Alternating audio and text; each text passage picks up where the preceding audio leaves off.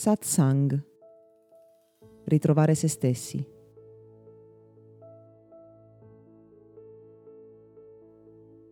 Come individui abbiamo così poca coscienza di noi stessi, figuriamoci se siamo in grado di sentire in che stato di coscienza siamo.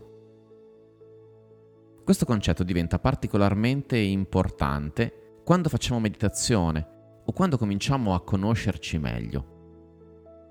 Non è semplice descrivere lo stato di coscienza, ma ci proverò attraverso diverse metafore. Lo stato di coscienza è innanzitutto una sensazione, della quale possiamo essere coscienti o meno. Perdonami il gioco di parole. Posso sentire come mi sento e questo non riguarda solo lo stato psicofisico, anche se vogliamo. Non riguarda le emozioni che sto provando, anche in un certo senso le emozioni influenzano il nostro stato di coscienza. Il nostro stato di coscienza è una condizione generale che possiamo percepire come qualcosa che ci avvolge, come lo stato in cui si trova il nostro campo energetico, quello che circonda il corpo. E questo influenza, a sua volta, le nostre percezioni di noi stessi così come dell'ambiente intorno a noi. Lo stato di coscienza è anche una lente attraverso la quale vediamo il mondo, attraverso la quale pensiamo e sentiamo. Quindi, in funzione di come noi stiamo, del nostro stato di coscienza, perdonami la continua ripetizione, noi percepiamo, viviamo, sentiamo, pensiamo in maniera differente. E molto spesso ci accorgiamo di qualche differenza e la attribuiamo al mondo esterno ma non ci accorgiamo che è questa lente che filtra la realtà interiore ed esteriore a rendere le cose diverse. Siamo abituati a considerare lo stato di coscienza in maniera molto basilare. Sappiamo quando siamo svegli e sappiamo tendenzialmente quando stiamo dormendo, anzi sappiamo che ci stiamo per addormentare. E quando, tra virgolette, perdiamo coscienza di noi stessi, cioè quando non percepiamo più, quando sogniamo e semplicemente ci risvegliamo la mattina seguente, sappiamo di aver dormito e quindi di aver avuto uno stato di coscienza non ordinario. Ma in realtà le sfumature della nostra coscienza sono tantissime, come lo sono le frequenze di un campo magnetico. Cambiamo in continuazione e cambia in continuazione anche se in maniera sottile impalpabile, impercettibile, la nostra condizione fisica, energetica e percettiva. Esistono infiniti stati di coscienza. La transipnotica è uno di questi, che ha delle particolari caratteristiche. La transagonistica, che alcuni si sono abituati a conoscere attraverso lo sport, oppure delle attività, delle performance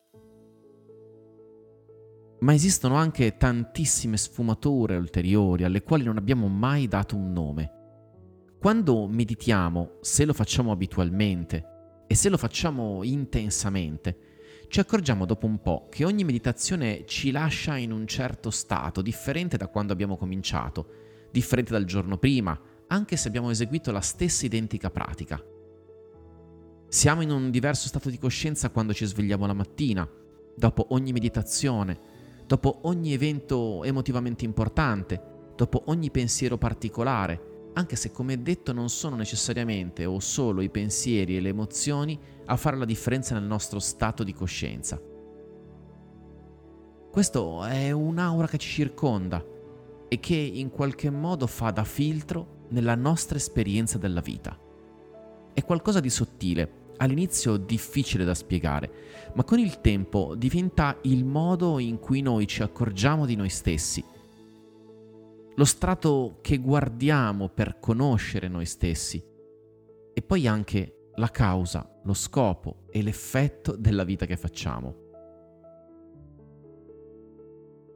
Alcune sensazioni fisiche ci portano a guardare a considerare il nostro stato di coscienza il calore, la temperatura del corpo, del luogo in cui siamo, delle sensazioni magari di formicolio o anche delle sensazioni più nette nel corpo, come a volte dolori o come se qualcosa ci scorresse dentro durante o dopo una meditazione.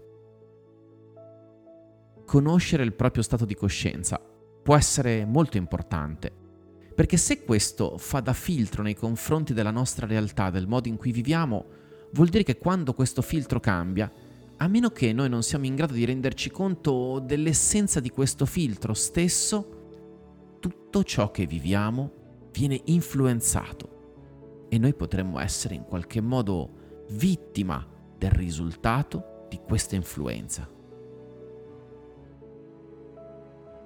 In questa chiacchierata un po' tecnica ti ho voluto parlare di qualcosa di particolarmente impalpabile ma a te è mai capitato di notare di essere in stati interiori particolari? Hai mai fatto una meditazione che ti ha lasciato una sensazione strana, che ti ha magari accompagnato, che ha modificato positivamente la tua esperienza di vita da lì a qualche ora o giorno successivo? Questo podcast è offerto da Accademia di Meditazione e Sviluppo Personale Gotham. www.accademiadimeditazione.it